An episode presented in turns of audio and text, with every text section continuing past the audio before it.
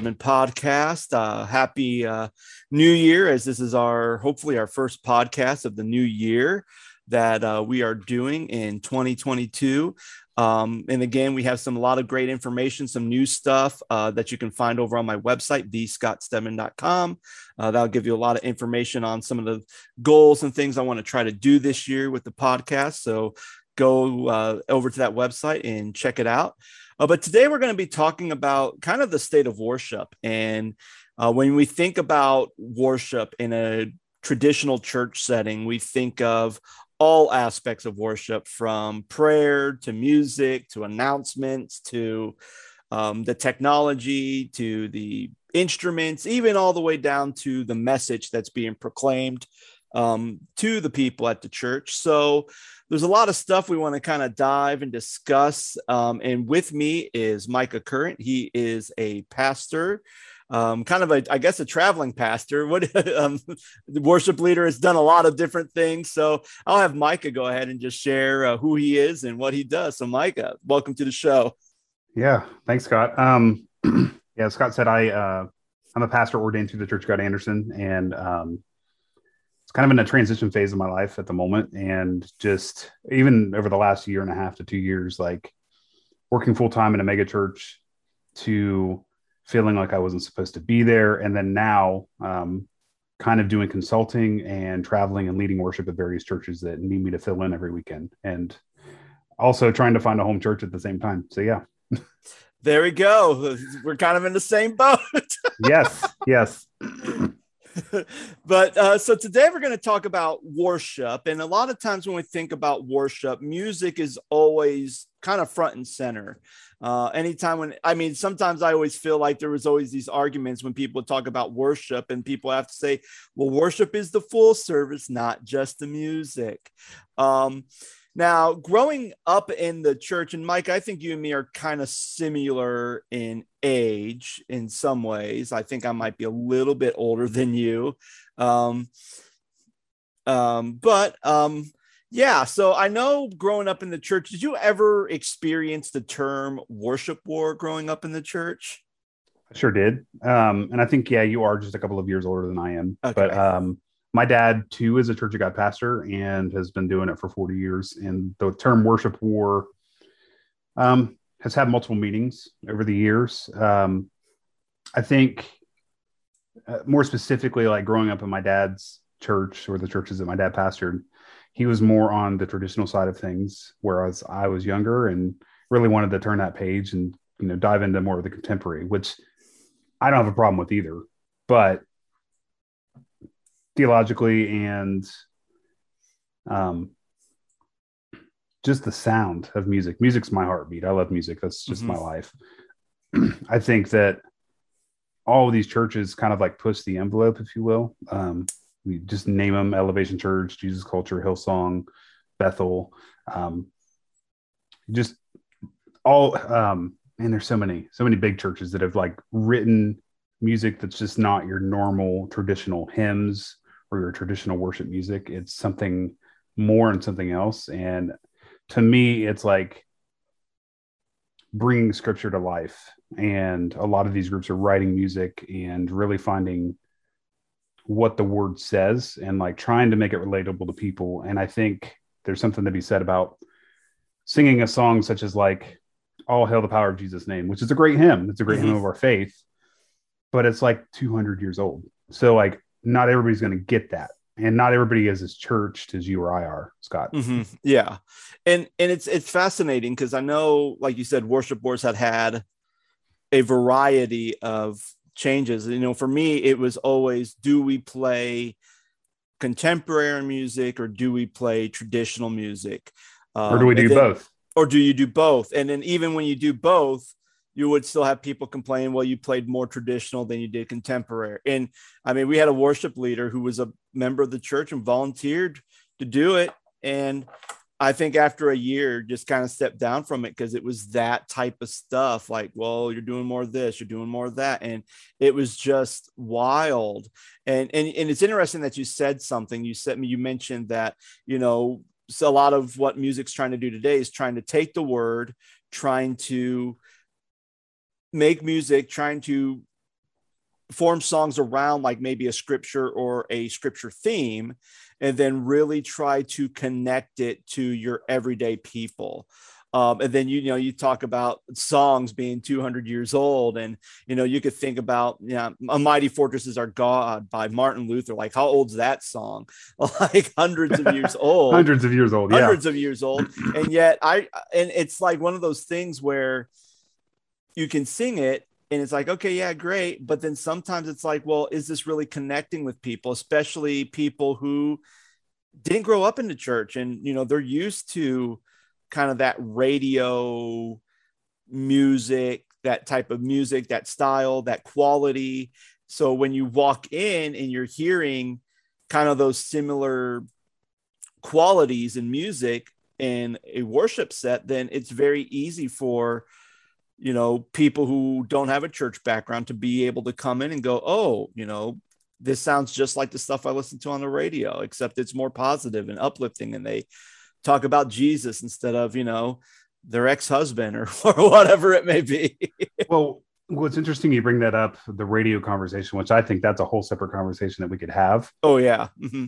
But I also believe, as a worship leader, as a pastor, as a leader, that like music is a universal language. However, mm-hmm. if you listen to something like Star 93.3 or um, K Love or something like that, that plays Christian music, Christian music to me isn't always worship music. Yeah. But it also speaks to different people differently, if that mm-hmm. makes sense. Mm-hmm. So, like for me, I may not worship to a Matthew West song the way that I worship to a Bethel music song. Mm-hmm. I feel like there's more meat and more validity and Bethel speaks to me worship wise more so than Matthew West. And I had an interesting conversation about a month ago with somebody in regards to, oh, Matthew West is worship. Well, maybe worship to you, but may not be worship to me.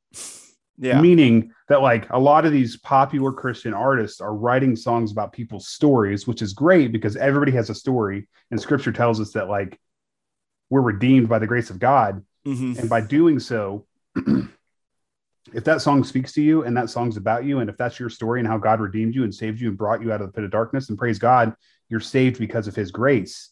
However, I may not feel that way, and you may not feel that way. Does that yeah. make sense? Yeah, yeah. And I think, and I mean, there's a time where I got into a point where when it came to worship, music just wasn't doing it for me.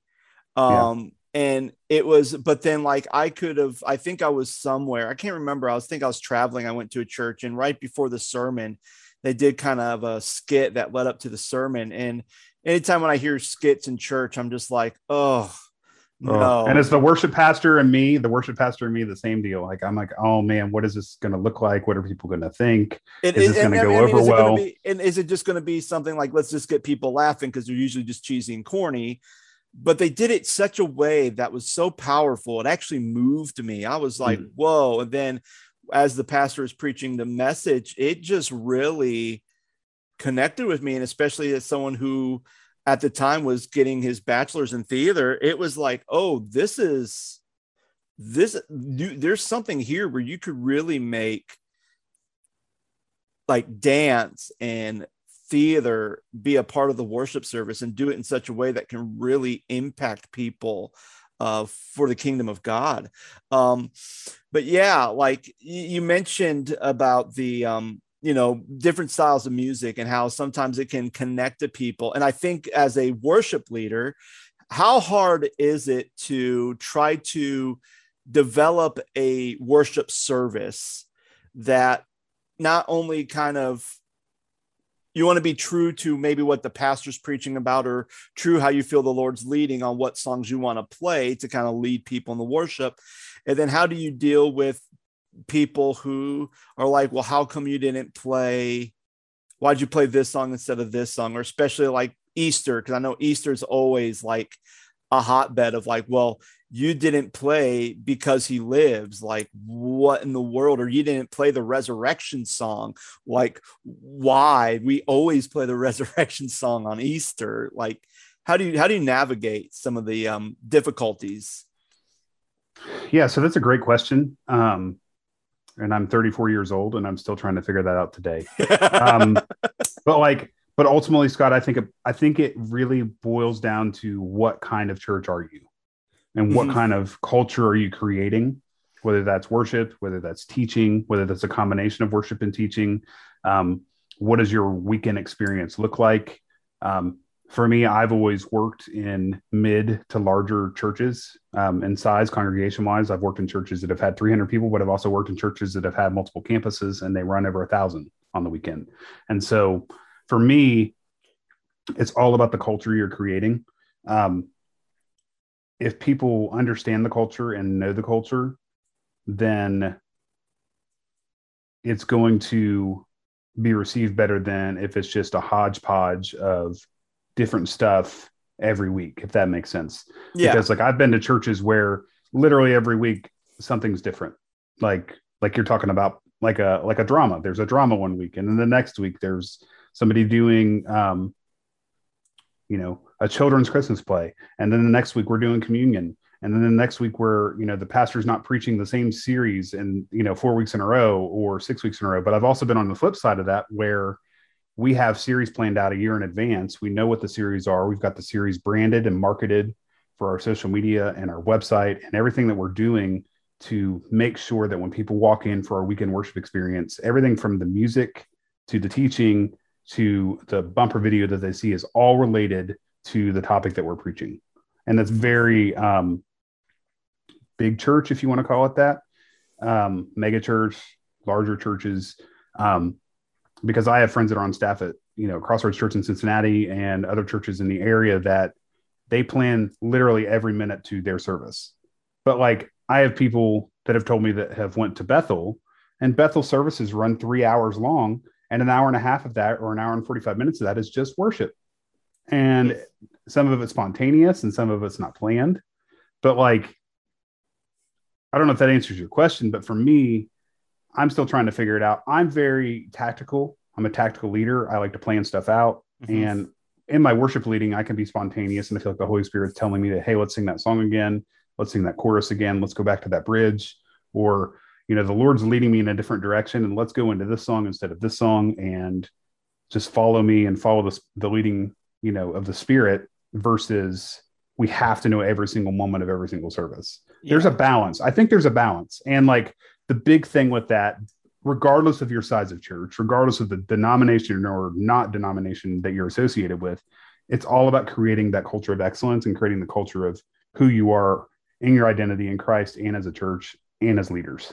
Yeah. Does that make sense? Yeah, yeah. And I think, and I think kind of the follow up with the, you know, how do you navigate, I guess, you know, create a worship service that kind of navigates different people's opinions or things, whether it's, you know, having that hour and a half long worship service or you have like a 20 minute or style i think one of the things and you you mentioned it you hit it on the head with culture you know what culture are you creating and mm-hmm. i think a lot of times especially when you're a new pastor or even a new worship leader and you maybe you have an assignment of hey you know this is a church where we typically do more of a blended we want to go full modern so we want to kind of ease our way in there. And as a worship leader, you can do that. And then you may get some feedback, pushback, from, pushback from the congregants like, whoa, hey, how come we're playing these songs? They're they're they're too loud, or or why do are we singing this song where we're saying the same thing like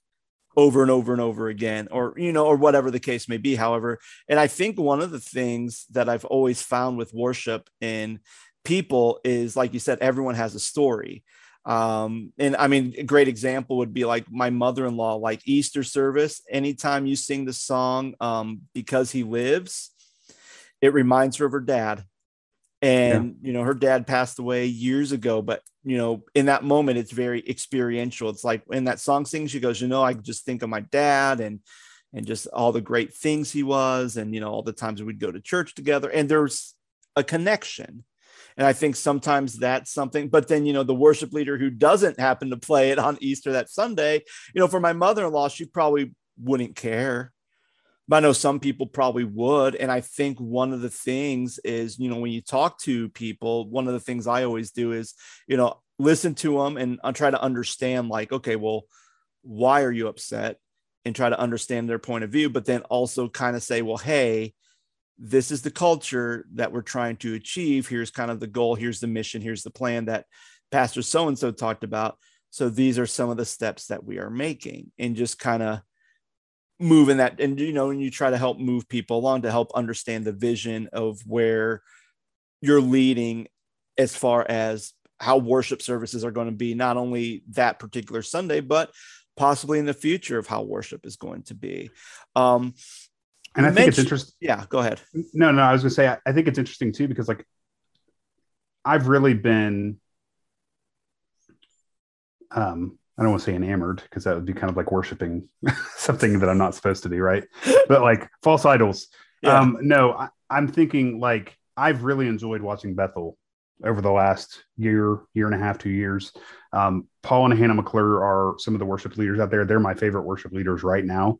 But like a couple of weeks ago, they led worship um, for Bethel's main campus, and they did you know this 50 minute set, and there's six or seven songs, and they're like the majority of the songs are written by Bethel. Like there are a lot of Bethel songs that are written by Bethel Church. Mm-hmm. They went they went off like into the spontaneous moment where Paul led "Oh How I Love Jesus." Mm-hmm and then tis so sweet to trust jesus and it was just like it fit so perfectly for what they were doing in that moment now yeah. are they going to sing hymns every single week no absolutely yeah. not however they've created that culture and created that space that people come to bethel knowing a that it's it's more of a charismatic pentecostal worship b that it's going to be lengthy in time and then c they're going to do a lot of their own stuff but they may squeeze in how great is our God, or squeeze in an old hymn like, oh, how I love Jesus, or mm-hmm. because he lives, or something like that yeah. to appeal to everybody. And like, Scott, there is no perfect formula to it because I've been doing pastoral ministry for 10 years and I've been in several different arenas, churches, types of churches, and I see just, it just amazes me as a worship leader when I see there's somebody in their 60s who loves Hillsong United and they could care less about hymns but then there's also somebody who's 60 and that's all they want is hymns. Yeah. Like it's just it, it's really astonishing to me to see the difference in every arena, every church, every type of church. Yeah. Um, I led worship a couple of months ago. I had a last minute fill in at a Presbyterian church here in town where we live. They sing doxology every single week, but they'll sing modern praise songs, Bless the Lord, 10,000 Reasons, mm-hmm. This is Amazing Grace, um, Waymaker, other tunes like that. But every Sunday, they're singing doxology because that's just what they do. Yeah. Yeah, and yeah, and I think that's and I it's and I think for anybody who's a worship leader, or maybe because you know, I mean, there's people who are trained as worship leaders who've been doing it for years, and then there's some people who are just volunteers Mm-hmm. I feel like those people who are just volunteers, like even you saying, you know, I've been doing worship, I've been leading worship for X amount of years, and I still don't haven't get it, still can't figure it out or get it right or create find that balance. And I feel like sometimes that could be encouraging to the person who may be listening, who's the volunteer, who feels like they're just doing their best and they're trying to do something, and they're just constantly getting, you know, pushback by you know all sides of the aisle. And I'll encourage your listeners: don't be afraid to try something new Oh yeah. Because you know, I've been like I said, like you know, I haven't shared my whole story um, with your audience, but like I walked away from a full time ministry job over a year ago. Walked away from a full time salary because I felt like God was telling me to go pursue His people and mm-hmm. pursue, um, you know, the need for technology and other things like that. You know, during the time of of COVID, but like it was one of the most fruitful seasons of my life because I'm literally walking into a different church every week, whether it's mm-hmm. Presbyterian mm-hmm. or Baptist or Mennonite or Church of God, Church of Christ, non denominational. And I find myself just like, man, some of these people are the sweetest people I've ever met in my life. And they're not stuck in the mundane wash, rinse, repeat of what we do. And maybe that was just my experience because I'm mm-hmm. li- I'm literally going to a different place every week. Yeah. Mm-hmm. But it's it, it's just been so fruitful and rewarding to know that there are those people out there and that they want to worship God. And the, the goal at the end of the day should be to worship God. And so what I would say to, you know, the worship leader who's a volunteer, you know, don't be afraid to dive into something new. Don't be afraid to try different things. Don't be able, you know, don't be hesitant to ask questions or reach out or feel like you're inferior or feel like you're not wanted or you're less than because you ask for help. That was probably a mistake that I've made over, you know, my 10 plus years in pastoral ministry. And even to this day is like, do not be afraid to ask for help. Don't be intimidated by the fact that somebody wants your job. But it's biblical, you know, Paul tells us when he, he's teaching to Timothy, we need to raise up leaders. We need to yeah. raise up another generation of worship leaders, of Christ followers. And like, that should be our priority. We should almost, we're almost in the business of making replacements, right, Scott? Like, yeah. not in a way of like, hey, they're going to take our salary, take our position, but you shouldn't be intimidated by the fact that somebody could cover for you if you needed to, because you've raised them in the word and raised them in exactly what, and what Jesus looks like. And, you know, rate, especially in the arena of worship, which is what we're talking about, raising up other worship leaders. So like, hey, maybe there's a Sunday, if I'm full-time at a church and I'm, a, you know, I have a worship team and I've established who my, who my identity is um, as a team and, and our uh, church is a culture of excellence and all that stuff that we were talking about earlier. I think that, um, it's okay if the main worship leader sits down a week. If you've created that excellence, if you created that mm-hmm. um, culture of excellence, and like you have people and you've raised leaders up that can handle that, then that's what we're supposed to do, right? Yeah, absolutely. And I mean, I, it reminds me of you know when I first came to Virginia, we had the same four people leading worship. Mm-hmm. Or actually, no, sorry, same three people leading worship all the time. And then when they left, we had this void and i just kind of put out there like who would like to help and literally i had seven people who are willing to step up and do it. And there's a part of me that thought you know how much talent did we have that didn't go up there because you had another group of people who kind of had a monopoly over the worship and the songs and how everything was and didn't allow other people to kind of go and do rotations. Because it would be i mean even like with having just two or three people up on stage singing you could easily do a rotation with seven people but when you have the same three people doing it then it's like well when they're on vacation or they get sick then what did you guys do before you had a pastor? How would you feel? It's like oh well we just kind of jumped in. It's like well that, that's very spontaneous, but at the same time, you, you should probably have a plan on what you're going to do and what you're going to sing. And I um, think I, I, to that point, Scott, I think too that um, one of the cooler things about you know being in a larger ministry or a larger church is that you know you talked about teams and rotating teams. You know, in some of the churches I've worked at, like you may play once a month, you may serve once a month, and not every week, and that's okay because you can go and sit with your wife and be with your kids and, and go to church and, you know, experience church and not have to worry about serving every week. Exactly. Yeah. And I think, you know, and I think even if you, because I have a buddy of mine who's a pastor at Virginia Beach and he's trained his elder board. And this is Stephen Roby. Shout out to Stephen Roby. Yep, Stephen Roby. Hey, Stephen, we're talking no, about you. Doctor Doctor Stephen Roby. Doctor Stephen Roby. That's right but even like how he, you know, just talking with him and how he's trained his elder board. And he says sometimes, you know, I'll have my elder board preach on Sunday, regardless if I'm on vacation or if I'm still there and I'm just being a regular worshiper, that I'm just can kind of have that mode. And I'm and I'm thinking, you know, that's genius because you know it seems like a lot of times just the way the American church system is is you have a pastor who serves, serves, serves, serves, serves, or leaders who serve, serve, serve, serve, serve, and then they may or may not get a sabbatical in seven years. My funny uh, random connection with Steve Roby. Um, Steve was the youth pastor at Town Boulevard Church where I did my internship when I was in grad school. so ah, Steve and I worked together. Um, I led worship for youth ministry for him, and then when they started young adult ministry there, I, I led worship for the young adult ministry when he was there. So awesome. Steve's a good friend of mine. Yeah, yeah. So shout out to Steve Roby, Water's Edge Church. Go check them out. uh, definitely we'll have to tag him in it. Like, hey, we talked about you in this podcast. Yeah. You have to figure out where it is. They have to listen to the whole thing. but so there's something you said. You talked about Bethel and you talked about their how you like to listen to their worship music and their worship leaders and and use their music. And this brings us to another, and I don't know if we would call this like Worship Wars 2.0 or 3.0 or 10.0 or whatever version this is. But one of the things I've been seeing, arguments I've been seeing, is people saying that they wouldn't play anything written by Bethel or by a Hillsong or by an elevation because they don't agree or support their theology.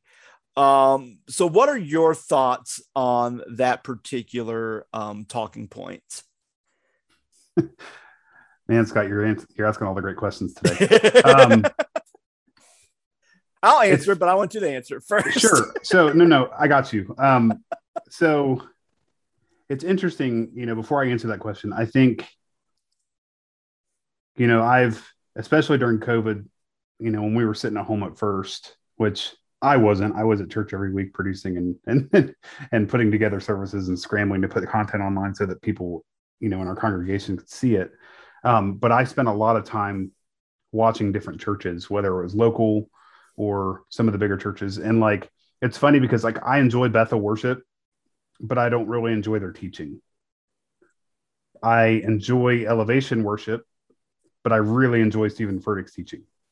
Hmm. And um, it just it really is dependent on the church and it's it's dependent on who's speaking but back to your question about theology and worship um, i think that we should be very careful at what we pick as worship leaders and why and what works best for us um, dependent on the ministry that we're currently serving um, and what i mean by that is you know if i'm at you know Scott Stedman Community Church I'm not going to, this is just, you know, for example's sake, I'm not going to be Bethel Church.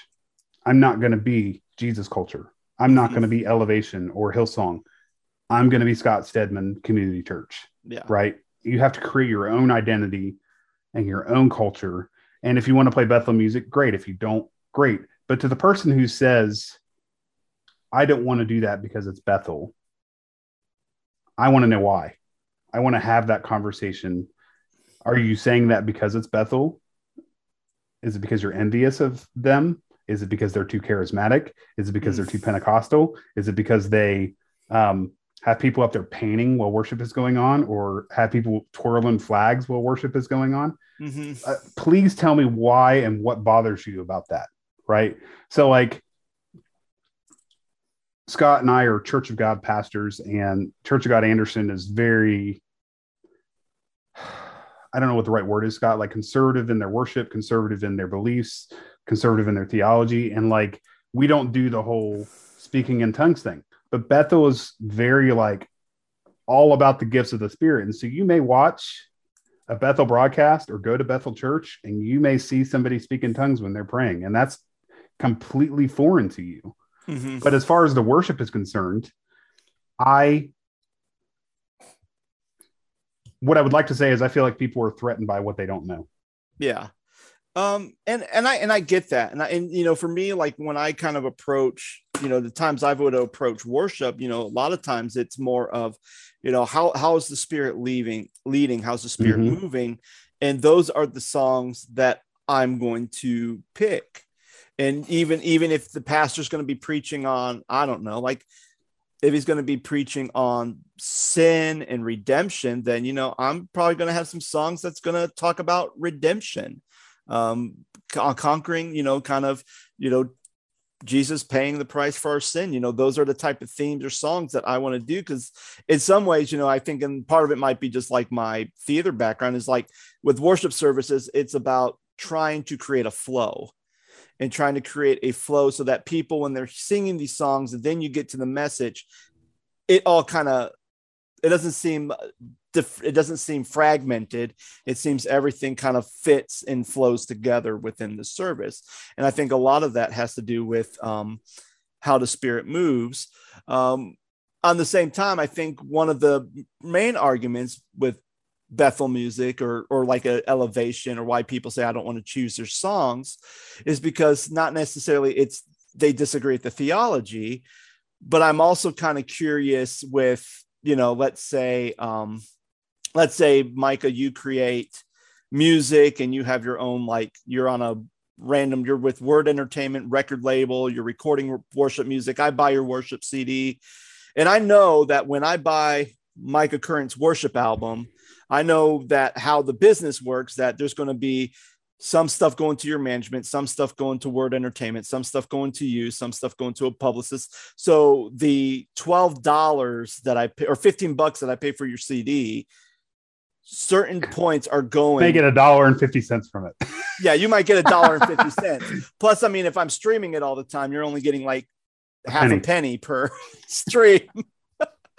but then when you look at someone like a Bethel and you kind of look at the CD or you look at kind of well who's who's producing this? What's the record company? And then you find out well it's Bethel, it's Elevation that's producing it. So then and again, I don't know how it works, but I'm assuming that if I pay $15 to listen to a Bethel album, that 15 bucks is going to the people within Bethel to support them, to support their ministry, to support the publicist or the sound engineer that's over there at Bethel who produced this worship album. Yeah, I was going to so say that Bethel. necessar- What I was going to say that. No, no, no. I was going to say that Bethel has like you know they do everything in house. They have studios in their in their venue. They have people that Mhm. are on staff that are paid full time to mix and you know do their audio engineering. And when they write songs, they record it and produce Yeah. it with video and, and audio. And they've got a guy in a separate room when their live stream's going who gets paid full time to mix their live stream broadcast. exactly. And it sounds incredible. Yeah. And so so when you think about so like for me when I sing a Bethel song and I get my CCLI license or let's say I I'm a multi-track guy and I buy the multi-track to Mhm. a Bethel song, then that money's going to them. And if I disagree with their teaching or their theology, then am I funding, am I continuing to add fire to a theology that I disagree with? Or am I funding the performers and the musicians and the sounds engineer that are producing the music and not necessarily putting money in, you know, the person's pocket who's preaching, uh, the Bill Johnsons or the Steve Furtick who's preaching that I may disagree with their theology. Well, could we go a little bit deeper into that then? yeah, go right like, ahead. Let's like do it. what what I want to know theologically what people are differing with churches like Bethel and Elevation. Is it is it their style? Is it what they're teaching? Is it how they're teaching? Is it the fact that they're Pentecostal and not you know straight laced Church of God or or you know Presbyterian or Lutheran? from what Um, from what I've heard, and this is this is just what I've seen, they're they're against a prosperity gospel. Okay, and you Yeah. know things like a word of word of faith and elevation and um and even like bethel you know there is some prosperity gospel preaching that does come from those camps. Um but at the same time you know i know people who are you know there's people who their lives were changed by the ministry of like a Joel Osteen or a Yeah. Steven Furtick. So it's, it's so my, uh, so kind of my take on all this, and it's been my take kind of since day one when it comes to worship is you know if the Spirit is leading you and it's leading you to sing these songs or to perform these songs to lead people to have transformation, to connect with God, to connect with Jesus, to connect with the Holy Spirit in a powerful way through worship, then I don't see why we should kind of, you know, cut the Achilles heel and say, well, we're not going to do this stuff, but we're going to do this stuff because, I mean, because there might be people who may disagree with Church of God theology, so they're not going to sing any Gaithers. Sure. or or maybe you know i was at a concert and chris tomlin was a big old jerk to me and it's like well i'm not playing any of your music anymore. You know it's like well he could have had a bad day i mean he's touring. I mean again I- I i'm think- running i'm running on fumes right now sleeping so i can understand how someone could be a little testy Well, and and I think too, Scott, like to your point, like I think that comes down to a heart issue. Mm, right? I think it comes down to what do you believe? Why do you believe it? And why is that rubbing you the wrong way? As people who are being critical of churches such as Bethel or Elevation, and I'm not like defending or or in this conversation, we're just having a candid conversation about Yeah. this. Um, but like part of the reason Bethel moves me so much as a Christ follower and as a pastor and as a leader, as a worship leader, is that when they sing, they sing with their whole hearts, and you can tell that they're worshiping God, and you can tell that that's what they're called to do, and you can tell that like, um, it's evident that the the words that they're choosing to write when they write their own music is biblically centered. Mm. But I think that we can all interpret that differently. Like you may di- believe something completely different than I do, and I may believe something completely different than you do, and that's okay. At the end of the day, as long as we believe that Jesus died for us, that's okay, right? And so, like, I may not like because he lives. I grew up listening into it, right? And I loved it when um, David Crowder redid that song in mm-hmm. more of a bluegrass um, kind of way. Mm-hmm. And I've led that song several times throughout my ministry. But, you know, it may not appeal to Timmy and Sandy who walked in the church for the first time. You know, they may not understand what that song's about yet because they don't know what Jesus did for them. Yeah. Or but or like, even or even like let's say a song like Graves in the Gardens.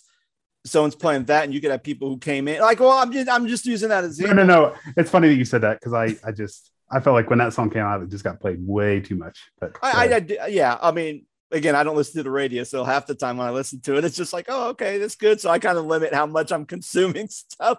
Sure. But let's say that song of like, you know, from like death and resurrection, graves and gardens, like that type of theme. And someone could be coming in and dealing with like a drug addiction. They could hear that song and again, their life could be transformed by that, and that song could touch them in such a way. But if I was a worship leader, I go, Well, I'm not playing elevation because they preach a prosperity gospel. Then what other song could I have picked that may have had that same effect with just the style, the prose, the lyrics, the the style, the musical style it was written in? You know, there's so much factors that go into creating a worship service and creating that culture that sometimes by kind of blindly saying, well, we're not going to do this. I mean, that's almost like me pointing out the speck in someone's eye and not realizing that there's a log in my own eye sometimes. Sure. And like, for example, I just looked up what we were talking. There's a Bethel song that I really, really like called You Deserve It All. Mm-hmm. I don't know if you're familiar with it. Josh Baldwin no, wrote it. Mm-mm. But um, I remember riding in my car one day and I heard this song, like just had the YouTube video playing of it. And, you know, Bethel can't do a song in four minutes. Like their spontaneous worship goes on and on and on. And it was like a 15 minute song, but like the words just spoke to me. And like, like I pulled it up and, um, verse one is founding your name, the power to save with only a whisper mountain shake. Jesus, our hope and strength. You made a way, unlock these chains, hearing your presence, strongholds break free by the love you gave. And then the chorus goes like, we give you the highest praise. You deserve it all. You deserve it all. You deserve it all. Mm-hmm. And I mm-hmm. think that when people come to that revelation of knowing Jesus and what he did and what he accomplished, that man, that's just one of the most powerful things ever. And like we as as believers should take the time to worship. And but again, I don't think that people I get kind of emotional talking about it, but people don't get that. Mm-hmm. And I think we get caught up in the quote unquote worship wars when, man, somebody's going through a horrible thing in life. You know, maybe they lost somebody, maybe they lost their job, maybe they're dealing with sickness themselves. Like they may come into your service broken, you know, from drug addiction or, or you know, alcohol abuse, or they're in an abusive relationship or whatever, or their their spouse walked out on them the right song at the right time, regardless of who the author is, regardless of who the church that wrote it, regardless of you know who's doing it, could speak to that person and minister to that person. I think we get so caught up and hyped um, about who did what that we forget what the real meaning is. Yeah, absolutely, absolutely. So I want to kind of switch gears and kind of talk about worship technology because you said that you've had the opportunity kind of in your floating season that mm. you've been able to do some consulting, been able to check out other people's live stream services, see how they produce content to you know looking at soundboards and and all those other aspects. So why is technology vital to a worship service?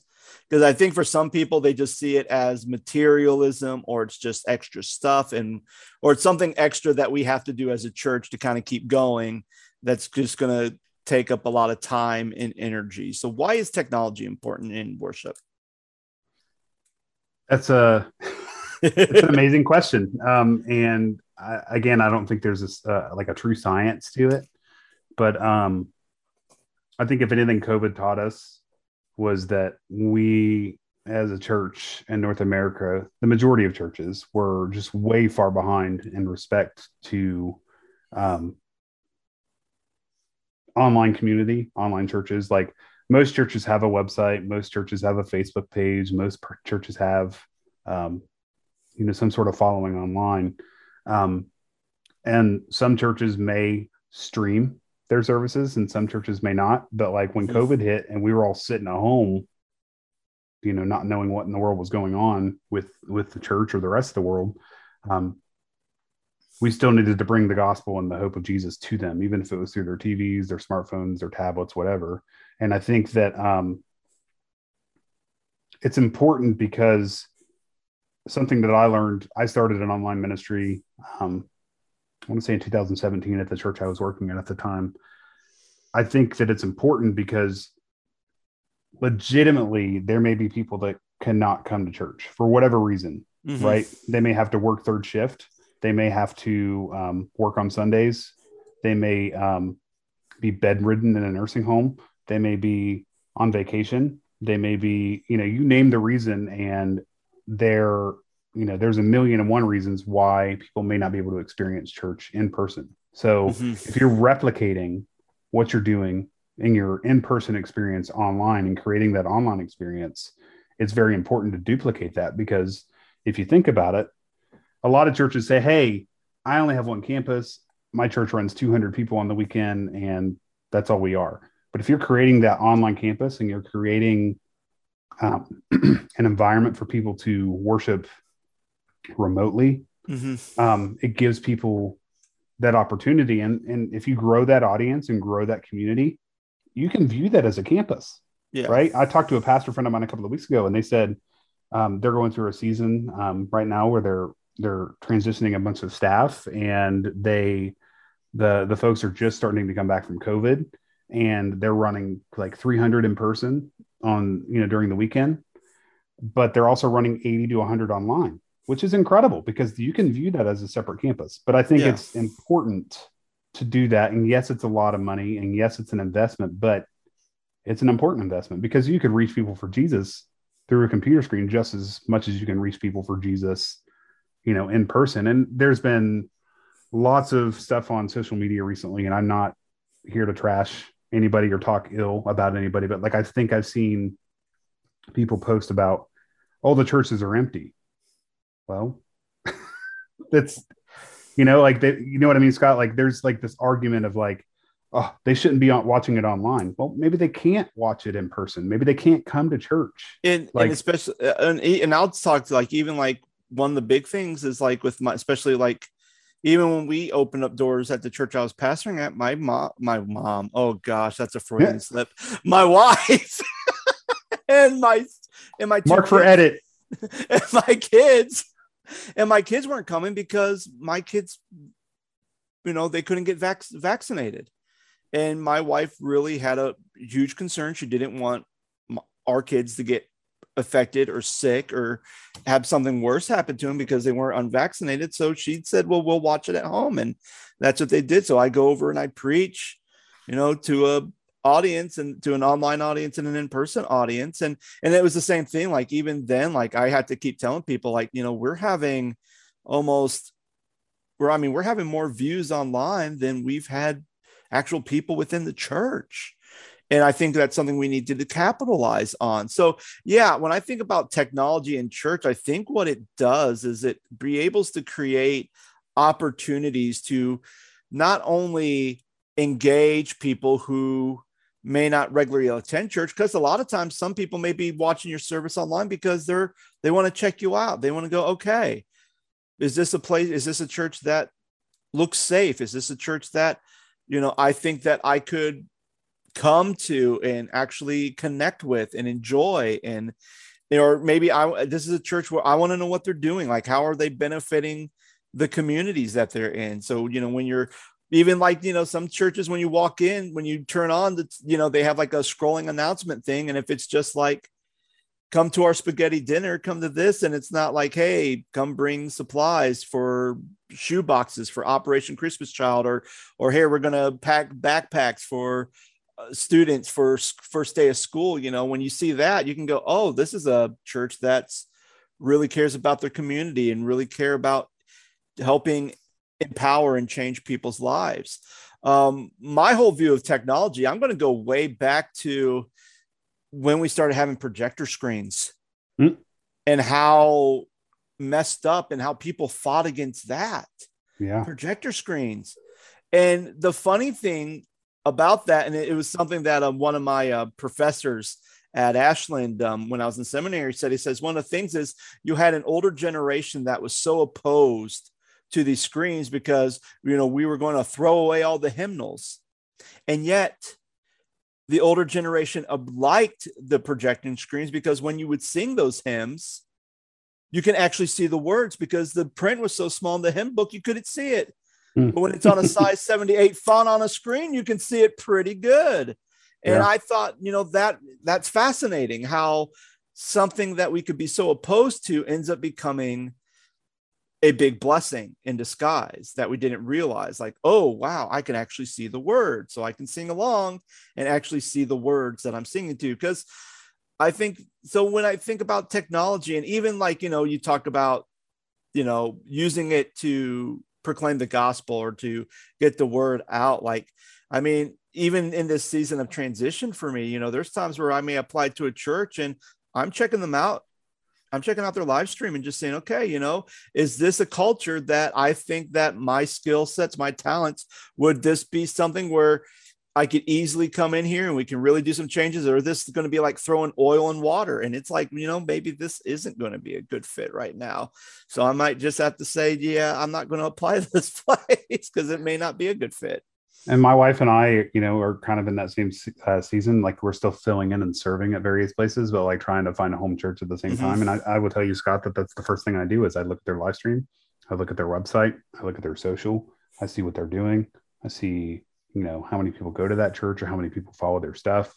What does their marketing look like? What does their branding look like? Do they have a brand? Do they have a logo? Do they have a live stream? Mm-hmm. Do they have a website? And like, you know, those are all important tools. However, it's also, you know, can be a disguise at times too. Cause I know that I've looked at websites and I'm like, that looks nothing like what I saw online versus mm-hmm. walking into the church, if that makes sense. Exactly. Yeah, absolutely. Sometimes it's almost like like you got catfish, church catfished. yeah. So, I mean, when I think about technology, and I mean, I can go back to the days when I would do online gaming and I would play a lot online gaming. And I can remember I played games that my boss at the time when I worked at camp was just like, why do you play this game and why are you playing online? It's like, because, well, A, because I enjoy it, but B, I'm talking to people about Jesus through here. Mm-hmm. And there's people who are asking me questions about who God is. So it's like, so yeah, if I'm playing this, you know, Call of Duty game, but yet I'm talking about Jesus and God while I'm going around and you know shooting it up like I mean I can I can understand people could kind of look at that and frown upon it and raise eyebrows but at the same time it's like well you know I'm I'm able to connect with people that I wouldn't be able to connect with or you know people who have spiritual questions but yet they're not going to set foot inside a side of church building and talk to a pastor or a church leader and going, Hey, I have this question about the Bible or about God. You know, so when you can, and I think it, it comes back to, I think it comes to also, Scott, that people don't, they're afraid of what they don't know. Mm-hmm. And then they're afraid that it's going to cost money. Yeah. Right. Because churches just don't want to spend money. Right. And for me, I think one of the things when when COVID happened, when we were all sitting at home, the staff that I worked on at the time, we were like, okay, we're going to do daily devos on Facebook for example, right? We're going to host a devotion that's 10, 15 minutes. Uh, each staff member takes a different day of the week. And we go live at eight o'clock or 8.30 during the week on the weekdays, right? During the season of COVID. And we went, we did that for almost a year. But you know what, Scott? That's free. It's absolutely free, right? You can pick up your phone right now and go to your Facebook app and go live or TikTok or Instagram or whatever platform that you're using, and it's free Yeah. And so that's just another free tool digitally that can reach people for Jesus. Exactly. A hundred agree with you, a hundred percent. Um, so moving right along, you know, when we think about worship, we talk about music, we talk about the technology, but then when do we but then there's sometimes where you could have services where you know someone could be doing artistry painting during a worship service you could have um, people do more of a dance to a song or to the service. You can have you know people do skits and drama. Does that have a place in the worship service? And if so what should its ultimate goal be? And what would be some of the and especially people who may criticize like a dance or a drama during a church service like what would we say to those people on why that can be acceptable within a worship space on like a sunday morning or a saturday evening um Am I stumping you? no, I'm just trying to be very careful of how I answer it because, like, as, as a worship guy, um, I that'll be something that I've will openly admit that I struggle with. Like, mm. um, and two seasons come to mind, um, which are Easter and Christmas. Um, sometimes I feel like we just try to cram so much into those seasons because of the significance of those seasons. Yeah, and trying to keep it simple. Um, what was the question? How do I feel about those things? No, so I mean, how do we incorporate them into worship service where it's actually meaningful? Um, sure. Well, as much as I struggle with those two seasons that I just named, Easter or Christmas, I think it's um, also a good time to stick some of that stuff right in those seasons as well. As much as I struggle with trying to, okay, I don't want to overplan, I don't want to underdeliver, I want to have some balance, but am I going to have somebody, you know, paint while we do a worship song about the resurrection of Jesus? Or um, are we going to have a kids group do a skit, you know, in relevance to the story of Christmas? And I don't know, let's just use Charlie Brown as an example. um, you know, just like how they go, you know, what's the real reason for Christmas? And Jesus is the reason for the season. And, you know, I think that there's a balance. Um, but to be to be fair, I don't know that that always fits in worship right? There are special moments and special times where those things can be incorporated, such as special music, such as, you know, a guy playing, I don't know, a trumpet, um, somebody painting during, uh, during the offering or, um, you know, a drama or Scott, you were talking about that shortly we started, we shortly before we started recording, but like having some drama in worship and like how that was like something different that you had never experienced before. Mm-hmm. But again, I think that there's a balance. I think balance is the word of this podcast. If we don't hear anything else yeah. we say, I think balance should be key. And if you um you have an appropriate amount of um, balance when you think of elements in worship, whether it's you know drama, painting, special music, kids play, you name it, and you know during the season, uh, whether it's Christmas, Easter, Thanksgiving, um, there has to be balance, and I think that there needs to be. Um, we we talked about culture a little bit ago, but talk through what your culture, you know, of expectations are within those realms, if that makes sense. Like if yeah. you if you are wanting to have a kids play or drama with incorporated in your worship, like it has to have some significance as to what you're doing. Yeah. Right. Mm-hmm. Like so that people understand you're not doing it just because. Does that make sense? Yeah. Mm-hmm. Like I think that we need to, you know, create balance when it comes to adding certain elements to worship. Yeah. Yeah. And I would, and I would say balance. I also would say, you know, it, it kind of goes back to my earlier point. we talked about music, you know, sometimes certain people have certain views, whether they're right or wrong, about why we should or shouldn't do something.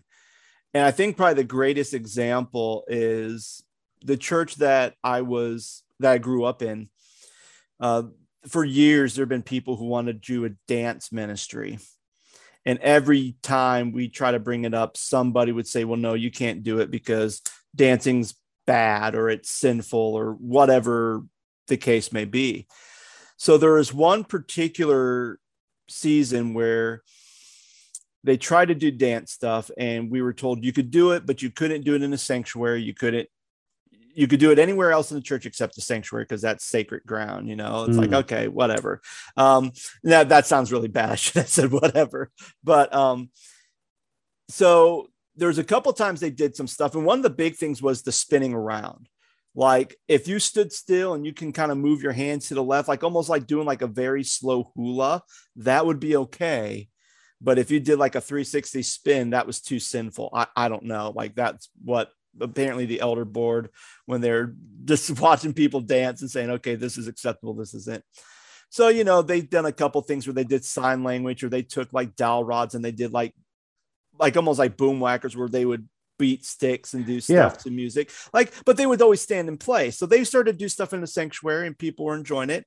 And then easter came and my dad goes oh hey get the camera. We want to film this. I'm like okay so we're filming this and they're doing it and they're kind of moving to the left, moving. And then some of them are spinning in circles. I'm thinking, uh oh, like, uh oh, stuff's about to go down now. And then all of a sudden, as they're doing this song on Easter, the kids come through the side doors and they have palm branches and they're going through the running through the aisles and they're going to the front. And then as they're waving, they're waving their palm branches high. And then my dad was one of the performers and he picked up a teen on his shoulder and lifted him up. And the teen took the sticks and made a cross. And that's how it ended just like that. It's like, okay, you know, that was pretty cool. Like I, I enjoyed it. It was great. It was, it was done tastefully. So then the next day I get a call from the associate pastor saying, Hey Scott, you filmed, you filmed the uh, serve, the Easter service. Yeah. Sunday, right? I go, yeah. And I go, do you film the, the dance number? I go, yeah. And he goes, hey is there any way you can like take like pictures like you can just do like a still shot from a video i go yeah I, I, have software i can i can do that why? And he says because our communications director wants to get that picture of your dad lifting up luke at the end with all the kids waving the palm branches and wants to put that in the bulletin. And i said who? Who said that? Who wants that? And he told me the name and i'm like yeah i, I can i can send it to you I immediately called my dad because the person he said was the person who said if you ever did any dancing in the church, they were going to leave the church. And they were so moved by it that they wanted to get a picture of it to put it in the church bulletin in the church newsletter. And ever since then, like there had never been an argument about dancing. So when you talk about balance, I think there's the idea of trying to create a balance when you're trying to do like a drama or a dance or a painting or something that may be again something that's different. At the same time i think that if you can kind of push the envelope and kind of help take people along for the ride and just be able to see you know that it's okay this stuff that we're doing is not bad it's not sinful it's actually it's not tasteless it's actually can be used as a catalyst to really move people and really kind of set a tone for the entire easter service for people to let their defenses down and to allow the Holy Spirit to do some great stuff. So when you see something like that happen, it's like, well, you know, why are we so, you know, again, why are we so afraid of something, thinking something's, why are we too quick to condemn something bad when really it moved a lot of people, especially the person who thought that dance was bad and if it ever happened, they were going to leave and then they wanted to put it in a church newsletter. I just want to throw uh, 2 Samuel 6, 14 through 22. Uh, verse 14 says, And David danced before the Lord with all his might, wearing a priestly garment. So David and all the people of Israel brought up the ark of the Lord with shouts of joy and blowing the ram's horns. Yeah. And where and, was that? That's the well, Old Testament, but that was in the Bible before any of these people. well, well and you know the funny thing, the argument, because my dad brought that up at a meeting, and the argument was, well, that was the Old Testament, and we're a New Testament church. I'm like, no, we are a biblical church. That's the mm-hmm. church of God. It's not New Testament. Plus, I even told my dad, like, well, technically, dancing was in the New Testament. If you look at the story, the parable of the prodigal son, mm-hmm. when the mm-hmm. prodigal son returned, there was much when he came home. There was a bunch of dancing. Yep, bunch of dancing, and that would have been a cultural thing that would have happened. Then it's not just something in the story. And my dad goes, "Yeah, I should bring that up." I'm like, next meeting, bring it up. Like, mm-hmm. it's in the New Testament. You can even read that scripture. Here you go. Just don't tell me I gave it to him because I don't want people coming. And what else? And what I'll say, and what I'll say to all that is, why are we having these conversations? Exactly. Like why are, you know, why is that the issue, and why is that? And it comes back to, is that a hard issue? And the answer mm-hmm. to that for me would be yes. If you're struggling with those things and you're insecure about something on your own end and you need to work out your own what scripture says right work out your own salvation and if you're in trembling before the lord mm-hmm. and it's not um people may be intimidated by the, something they don't know right? And it's just it just it's biblical right? And what it comes down to is that people need to stop worrying about these little things and having these petty arguments when the end goal should be jesus winning souls for jesus because people are dying every single day and going to hell because they don't know jesus because we've shunned them or we've become complacent as a church or we don't want to do things that way or we don't want to look at things differently and we've been doing things. What's that phrase scott we ain't ever done this before or something like that yeah. in churches right? Like but maybe you should start thinking about doing things like that. Maybe you should start thinking about how can i win souls for jesus christ? How? Yeah exactly. You know exactly. And that's that's another cultural issue, which we'll probably have to have a whole podcast on culture and leadership, because that's what they basically that's what I'm immersed in now with my uh, doctorate, and it's it's fascinating. I'm only mm-hmm. I only got one semester done. I'm reading books for my second semester. I'm just like, but anyway, uh, mind blowing. I want to I want to move over to um, the topic of ordinances or sacraments. And for those people who don't know what an ordinance or a sacrament is, it's usually a practice within the church that has some type of symbolic or sacred meaning. And usually, probably the top two sacraments or ordinances that most churches would participate or practice in would be communion and baptism. I know or liturgy. The, uh, what was that? Would liturgy be another one? Uh, it depends. Liturgy, uh, yeah, depending on certain ones, liturgy, and that's the thing. Like Catholic Church, they have like I think they have like seven sacraments. One of them's marriage. Um, okay. You know, Church of God, we have three. It's foot washing, baptism, communion. and yeah, and communion. And then other people, you know, they just have communion and baptism, and that's pretty much it. And some other people they have five. Um, so I guess when it comes to worship, I think one of the biggest struggles that I've always had is how do you make something like communion be so impactful and empowering and not feel like we're just kind of going through the motions or it's something that we do whether you're a church that does communion every Sunday or once a month or you do it uh, quarterly or only on special occasions like like what because I feel like sometimes when we get to these ordinances or these sacraments, I feel like sometimes they lose their symbolic meaning and the importance of why we practice these as a church body. So, to to preface, um, yeah, this question, um, I've been on staff at churches that have done communion every single week, and I've been at churches that have done communion once a month, and I've been at churches that have done communion once a quarter.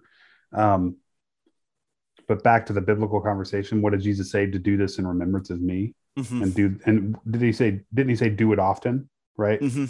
right. So like, um, and even if you look at and even if you looked at um, the early church, it's like anytime when they got together, there was always the breaking of bread, which usually kind of symbolizes that they would partake in communion with the breaking of bread.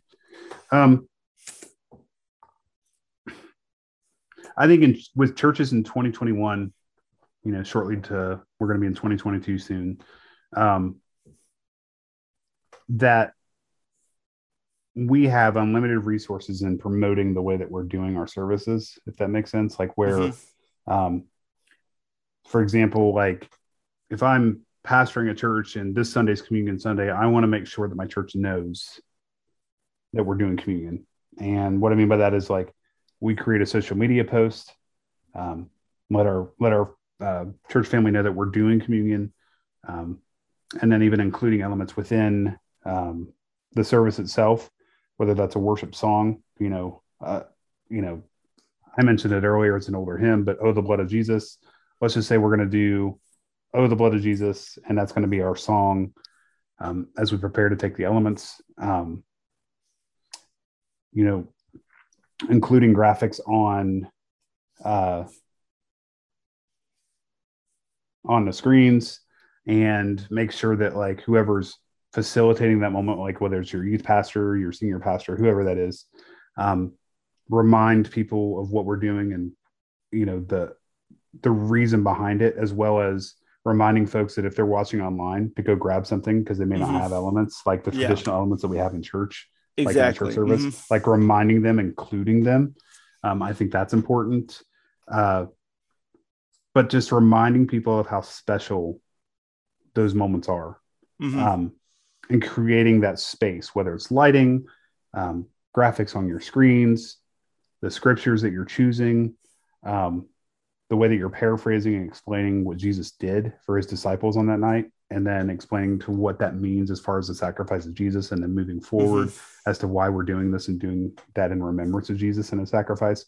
I think you just have to be very careful, but at the same time, I think you have to make a space for people to really remember the sacrifice of Jesus. And um, last year, I served as an interim worship pastor at a, a, Baptist church in our area, in our community. And I served there for about six months. But I remember um, I would try to do a devotional and a prayer, you know, right before, you know, rehearsal every week. And um, one of the weeks I said, you know, how about we do communion? You know, let's do communion instead of just doing the normal Devo and prayer. And, and Scott, I'll tell you, it was one of the most special times in my ministry of recent memory where the gravity of understanding what Jesus did. Yeah. Um, and I think including that in our worship services and our spaces, whether it's online or in person, that we really need to make that space, make it feel special. Does that make sense? Like I yeah. think that I think it's it's pivotal you know and i think sometimes with churches that do it every single week it almost feels like it's like rote i think there's a i've been using this word this entire podcast but balance right? balance i think i think there's a balance in the force no i think that you have to that's another podcast shout out to jordan halstead um that's um that's something that like we have to be careful of i think right because one church i worked at we did it every single week and it almost lost for me, it almost just lost its um, flair. It almost because, kind of became ritualistic. Yes, versus like uh, the church I worked at before that, we did it once a month, and it just seemed so much more special. Or if you're doing it in your small group, or if you're doing it, you know, I don't know, once a quarter, something mm-hmm. like that. I, balance, balance, balance, balance. And I think I think there's a there's a key thing when it comes to the ordinance and the sacraments. And even though we're specifically talking about communion, which I think is fine, we don't really need to dive into the other ordinances or sacraments.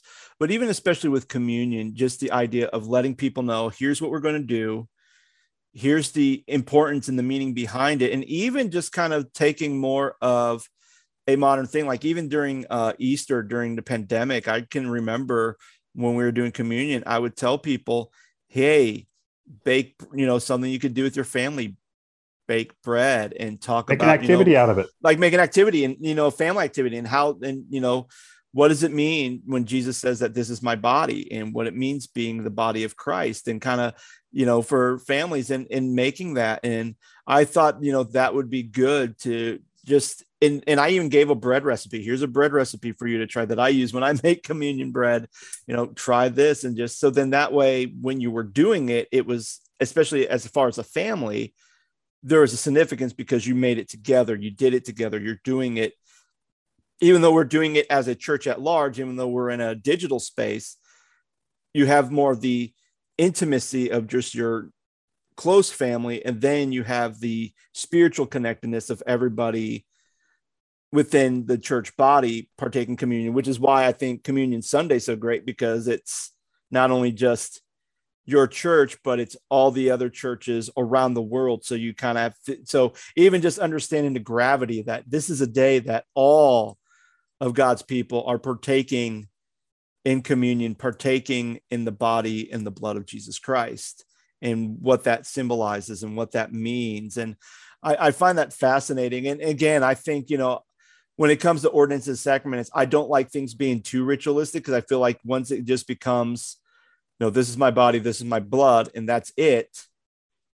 You know, it it doesn't have any meaning. It doesn't have any purpose. So even just even if you do it weekly, you know, not necessarily say jazz it up, but you know, talk about certain importance or even how does the body in the blood how do the communion elements fit into the message that you are proclaiming and i think yeah that's a great point and um one of the churches i used to work at we we would do worship like normal if it was communion sunday we would get to the communion block we would do a communion song um one that we did a lot was called new wine which is a hillsong mm-hmm. um, tune. And um, we would do the song.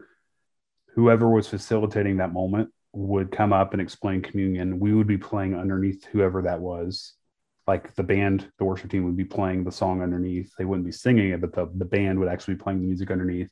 And then once we got to that at the end of that moment like after the pastor was done praying and talking through um, what the elements represented like you know we built back up and we went right back into that song. And it was just one of the it, was a powerful moment. Like we we did that intentionally to know that like this is a serious moment. And it's just another strategy i think as as church leaders to help facilitate that moment um, with our congregants. Mm-hmm. yeah. Good. Good. Definitely so the last point the last part of this worship podcast i want to talk about is the message or the sermon um, or the proclamation of God's word. Um,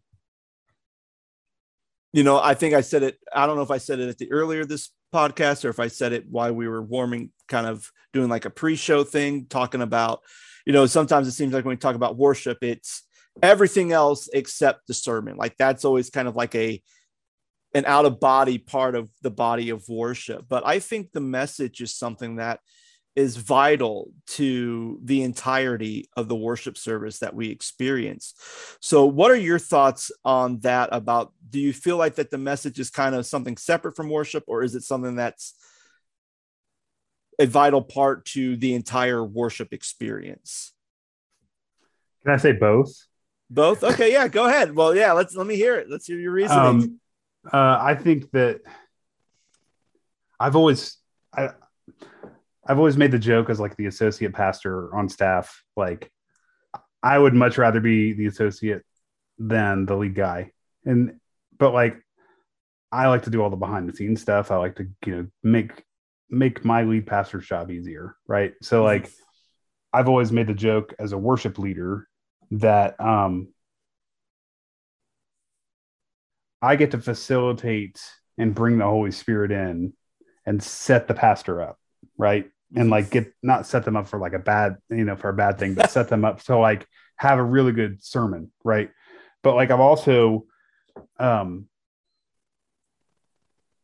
been in places where worship is completely separate and we have the worship service and then we pray and then the bumper video hits and then the pastor gets up and preaches and there's like there's no connection mm, yeah. right and so like i'm not saying that's right or wrong or different but I don't know. I'm more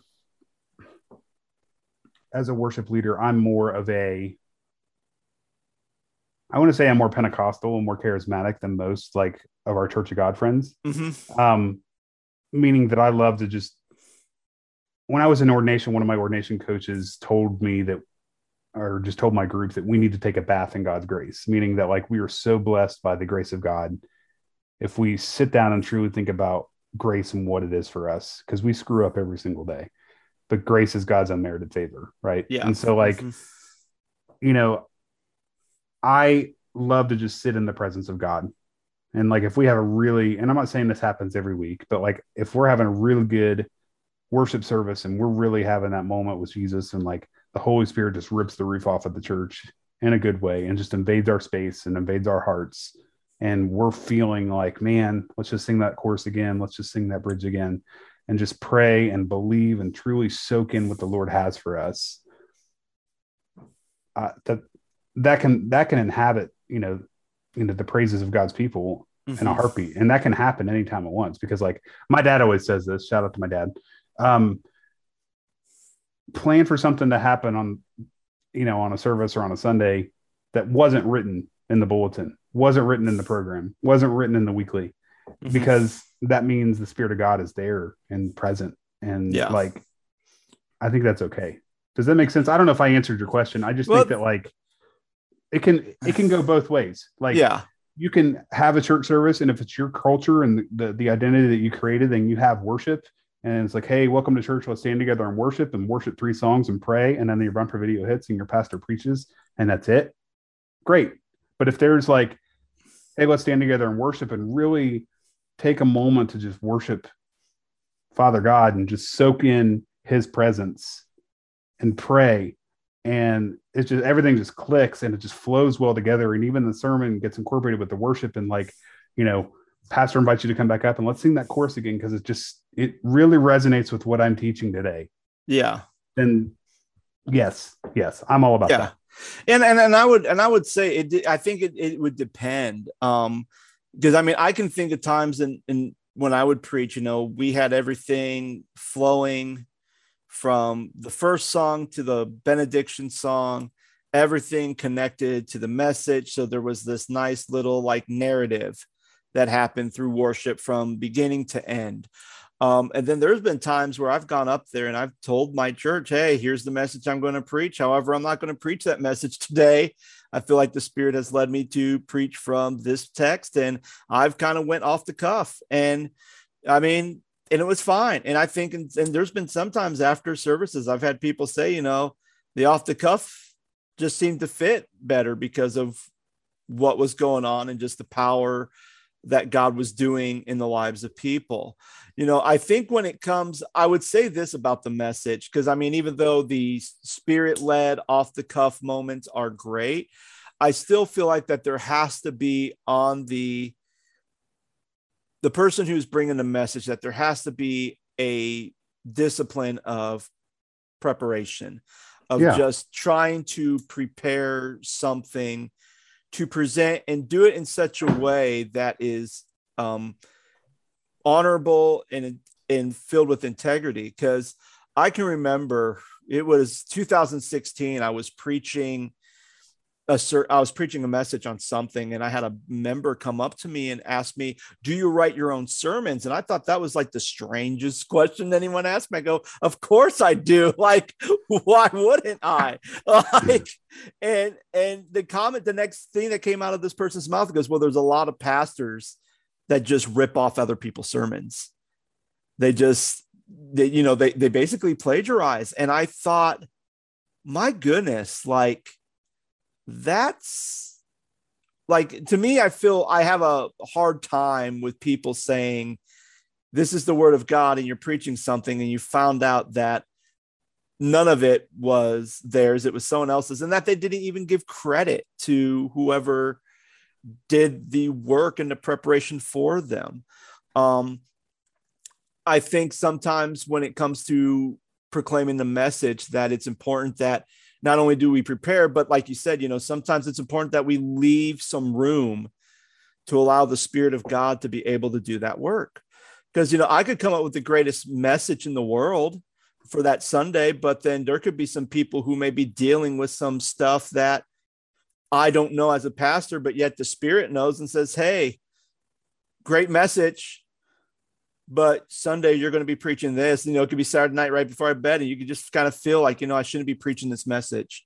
Or you could just feel like, okay, I need to go preach this message instead. And you do that, and you just see how much it goes. And I think when it comes to I think what scares, I think what scares a lot of ministers is if you're someone who's detail oriented and you want to be analytical and have everything laid out on how you want to do things, and then you get that curveball or you get that prompting that you need to preach something else. I think there's in a way where you want to fight against that because it's like well it's not going to be polished. And if it's not polished then it's not going to be good or it's not going to be online friendly because there's a lot of ums and uhs and stuff mic cues. And it's like but at the same time i don't need to read off a teleprompter you know, I could read off a teleprompter when it's time for me to read off a teleprompter to read off my notes. But at the same time, if the spirit's moving, then I can leave the script aside because I know that the hand of God is moving through me and that whatever's coming out of my mouth is going to be from the Lord because he ordained it and it's going to do some transformative work in someone's life, whether it's to the body's knowledge or not to the body's knowledge. It could impact someone who's watching on the YouTube feed and they go, wow, this changed my life. And you wouldn't know that if you stick to the script. Mm-hmm. Yeah, I I would what I would say is that like prepare like you're gonna preach, but if the spirit of the Lord is saying otherwise, then you need to listen to that. And as we've talked about worship during this time together, and we talked a little about preaching and, and different elements of the service, like it's okay to change things up.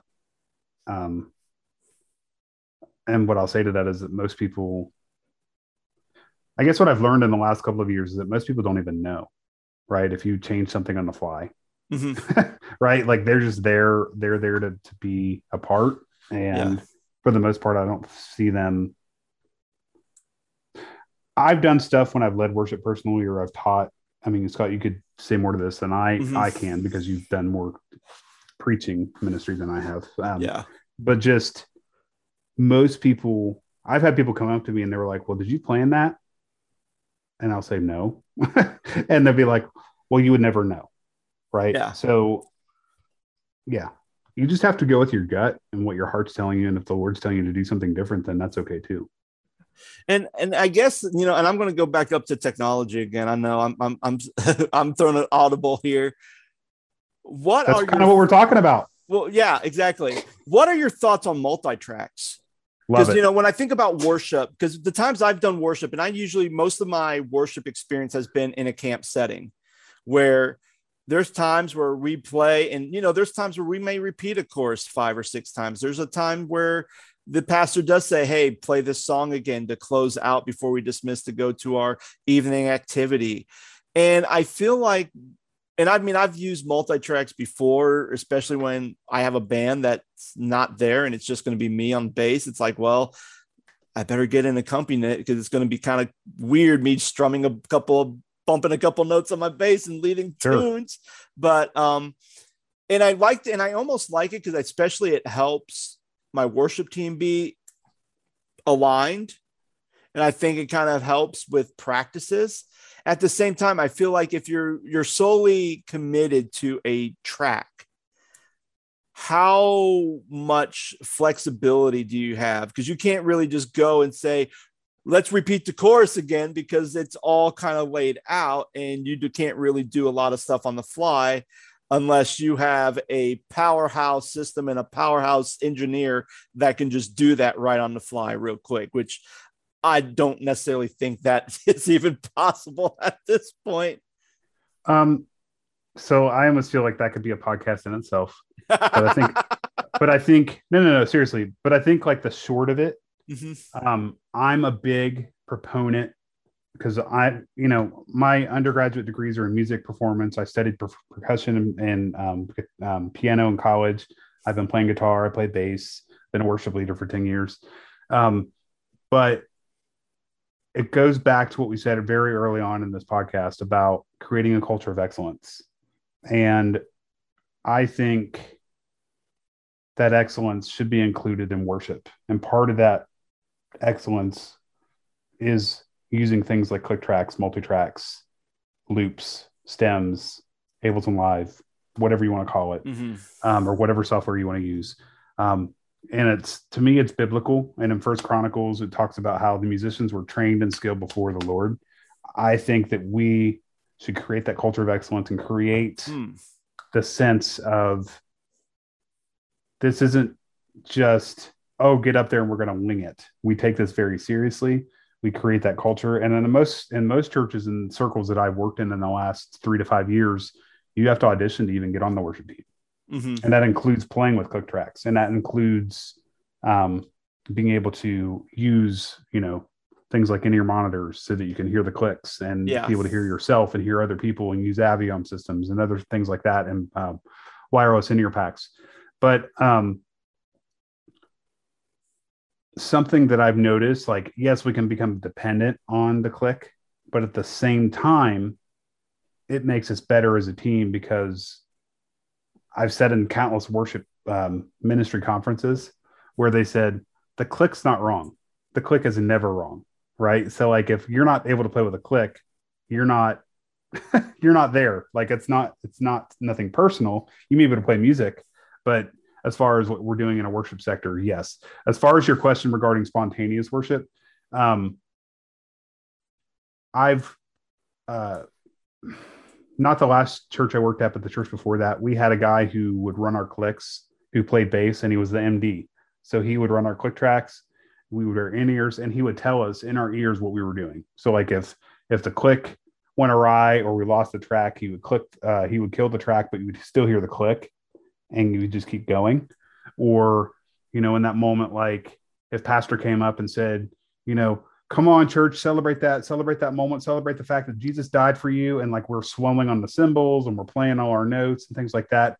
Like, I think you get to the point as a team, if you're, you know, if you've been playing together long enough that like you can mm-hmm. play or get pretty close to the tempo without having a click track playing in the background, if that makes sense. Also, with Ableton Live, I've played in uh, settings where Ableton, um, and for for for those who don't even know what we're talking about, um, there's there are there are programs um, that you know, such as Ableton Live, Multitracks uh, has an app called Playback, and then mm-hmm. Community has an app called Prime, and they're just they're simply apps that can enhance instruments if you don't have a lead guitar player one week or a drummer one week or a bass player one week you can put those in your your mix and then like if you're wearing any of your monitors you can hear the click track which is just the beats per minute in your head in your ears. Um, the congregation can't hear that but the musicians can. So uh ableton live back to that. Ableton live will actually you can actually plan an entire service in ableton live meaning that you can put your lighting cues your slides, your clicks, your pads, everything that you're using in a worship service. So like if you're the music director, you can come in on Sunday morning and if your service is at 9:30, your first service, you hit the space bar, you can click the entire service off from start to finish using um, Ableton. So, and and the reason I say that is that about two months ago, I was playing keyboard at a church, and they used Ableton, and they had communion. Uh, we talked about communion. Hey, mm-hmm. um, it was communion Sunday that week, and during that um, service, we did the opening song, um, a welcome, went right back into worship, did two songs. A pastor came up and set communion up. I played keyboard underneath the pastor talking about communion, but the click was still going it had no track or anything under it, but the click kept going. The click was just pretty much simultaneously. You can create those fades in and out. Mm-hmm. And yeah, so there's ways around that. And you don't need to have some sort of big production to do that. But yeah, I'm a big proponent of click tracks, and I believe that it brings teams to the next level that need to be. Um, yeah. And it's not it may be completely foreign at first, but like once once it happens, and like I remember uh, one of the churches I worked at where we the band had been using clicks, but the the singers had not, and the band had been using ears, and the singers had not. So like we got the singers' ears, and we got the singers, you know, you know, invested with in ears and click uh, click tracks, and it just made our team that much better. Yeah, and it goes back to that scripture, First Chronicles. Along with their relatives, they were trained and skilled in music before the Lord Mm-hmm. They were and they were um, excellent musicians. Yeah, absolutely, and yeah, definitely. And I think even sometimes with that, because especially if you have rotating teams and you have skilled musicians, mm-hmm. the fact that a click track can really help bind everyone together. Whereas me working at a camp, and you know, sometimes you could have a different guitar player. Sometimes, like, okay, they, they have a little different style. We really got to practice and really kind of get things down, or we're going to be off. And there's been a couple of definitely a couple services where we were off and I would get frustrated because I'm like, okay, we're off, we're off, we're off, we're off. And it's like, well, I can't do anything because I'm not the worship leader, but I can tell as a music guy, we're off and we need to get back on track. Especially when we had kids clapping, it kept throwing off our drummer all the time, which our drummer was Chicks. oh, shout out to Chick. Shout out to Chick. Anyway, but Micah, thank you so much for um, being with us. I think we had a lot of great um, conversation about all these different attributes and aspects of worship that kind of helps bind a culture of worship. And again, like we've said a lot of times, don't be afraid to try new things. Don't be afraid to ask for help and balance, balance, balance. Those would be kind of the summary of this uh, podcast. So, guys, thank you so much for listening. Hopefully, you enjoyed. If you uh, like uh, listening to this podcast, uh, feel free to give us a five star review on wherever you listen to this podcast.